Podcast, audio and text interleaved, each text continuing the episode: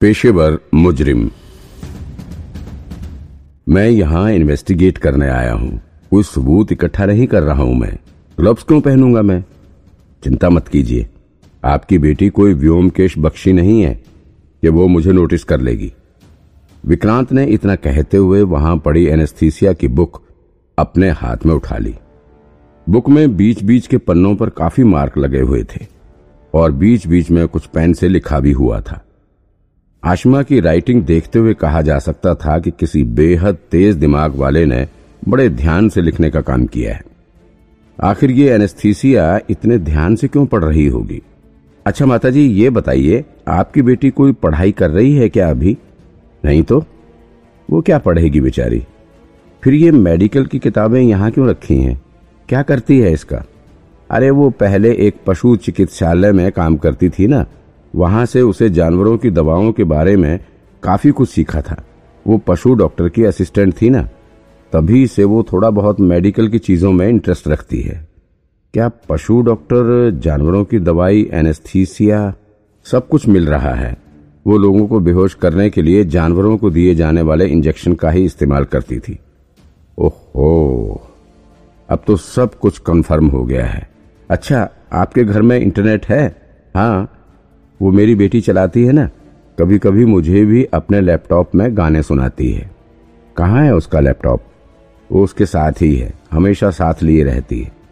अच्छा वो कितनी देर तक पढ़ती है रोज़ाना? आपको कुछ आइडिया है?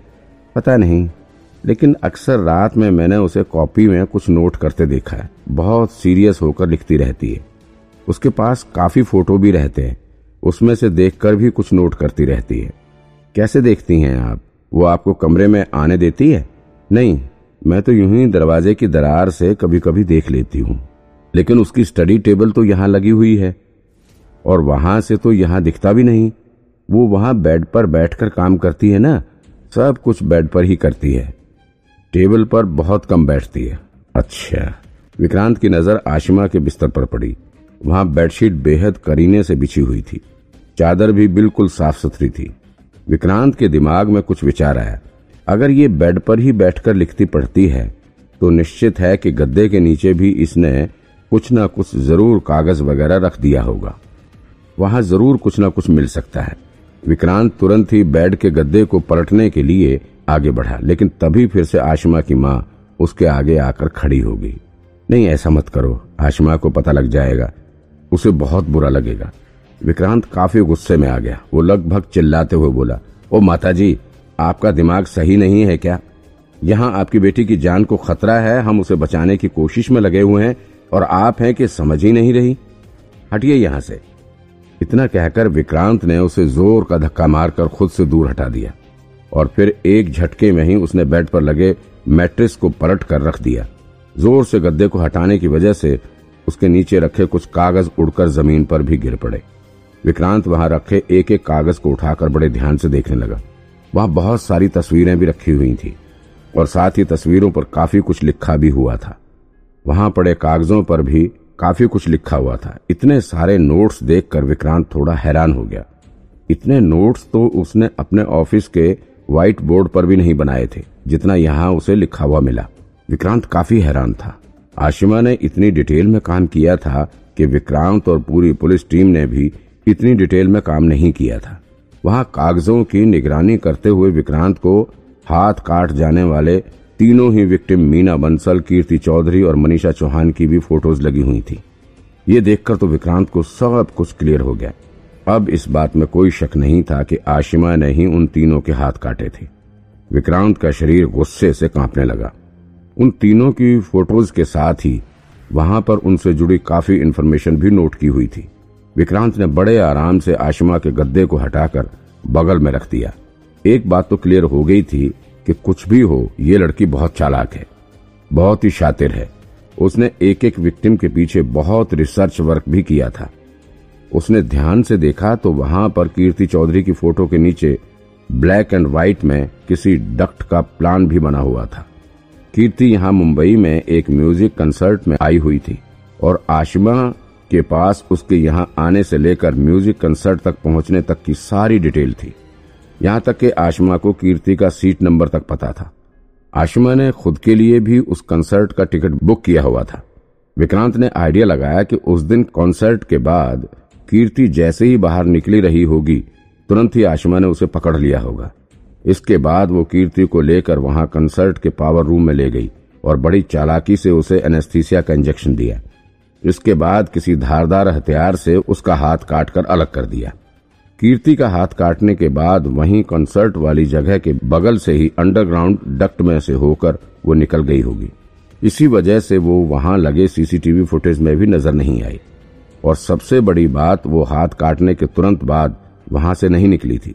उसने वहाँ पावर रूम के काम कर रहे वर्कर्स के जाने का इंतज़ार किया, और इससे भी ज़्यादा चौंकाने वाली बात यह थी कि उसने वहाँ काम कर रहे वर्कर्स जैसा एक यूनिफॉर्म भी तैयार करके रखा हुआ था। शाम को जब सभी वर्कर्स पावर रूम से निकलने लगे, तब वो भी उन्हीं की भीड़ में निकली और फिर बाहर निकलते ही अंडरग्राउंड डक्ट में से होकर निकल गई। आशिमा ने कीर्ति का हाथ काटने के बाद उसे भी बहुत अच्छे से ठिकाने लगाया था। तभी तो अभी तक उसका हाथ बरामद नहीं हो सका था। उसने बड़ी चालाकी से कैमरे से छुपाते हुए अपने साथ एक कंटेनर भी लाया हुआ था। उस कंटेनर में कुछ खास तरह का फ्लूड भरा हुआ था। पर कीर्ति का हाथ काटने के बाद उसने उस कंटेनर में ही उसके हाथ को छुपाकर रख दिया था। आशिमा ने सब कुछ प्रॉपर प्लानिंग के साथ और बड़ी चालाकी से अंजाम दिया था।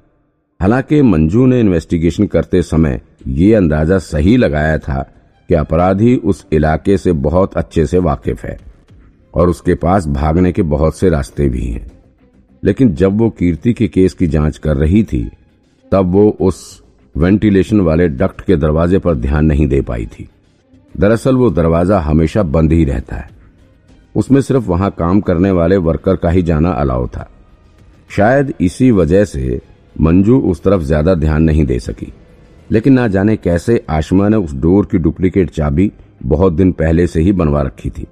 और फिर उस कंसर्ट वाले दिन वो बड़ी चालाकी से कीर्ति को लेकर उस डक्ट सिस्टम वाले कमरे में लेकर चली गई। फिर वहाँ से वो वर्कर की भीड़ में बाहर निकली और फिर सुरंग के रास्ते से होते हुए निकल गई। इसीलिए किसी भी सीसीटीवी फुटेज में उसकी एक भी क्लिप नहीं आई। सच में, जिस तरह से आशिमा ने इस क्राइम को अंजाम दिया था, उसे देखकर बस अंदाज़ा ही लगाया जा सकता था कि उसका दिमाग कितना शातिर है। ऐसा दिमाग तो पेशेवर मुजरिम भी नहीं लगा पाते। इस लड़की का दिमाग देख विक्रांत का तो सिर ही चकरा उठा। आखिर कोई इतना शातिर कैसे हो सकता है?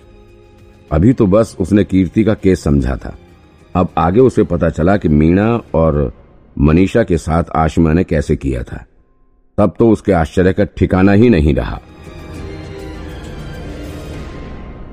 क्या विक्रांत का शक ये सही है कि आशिमा ही मुजरिम है?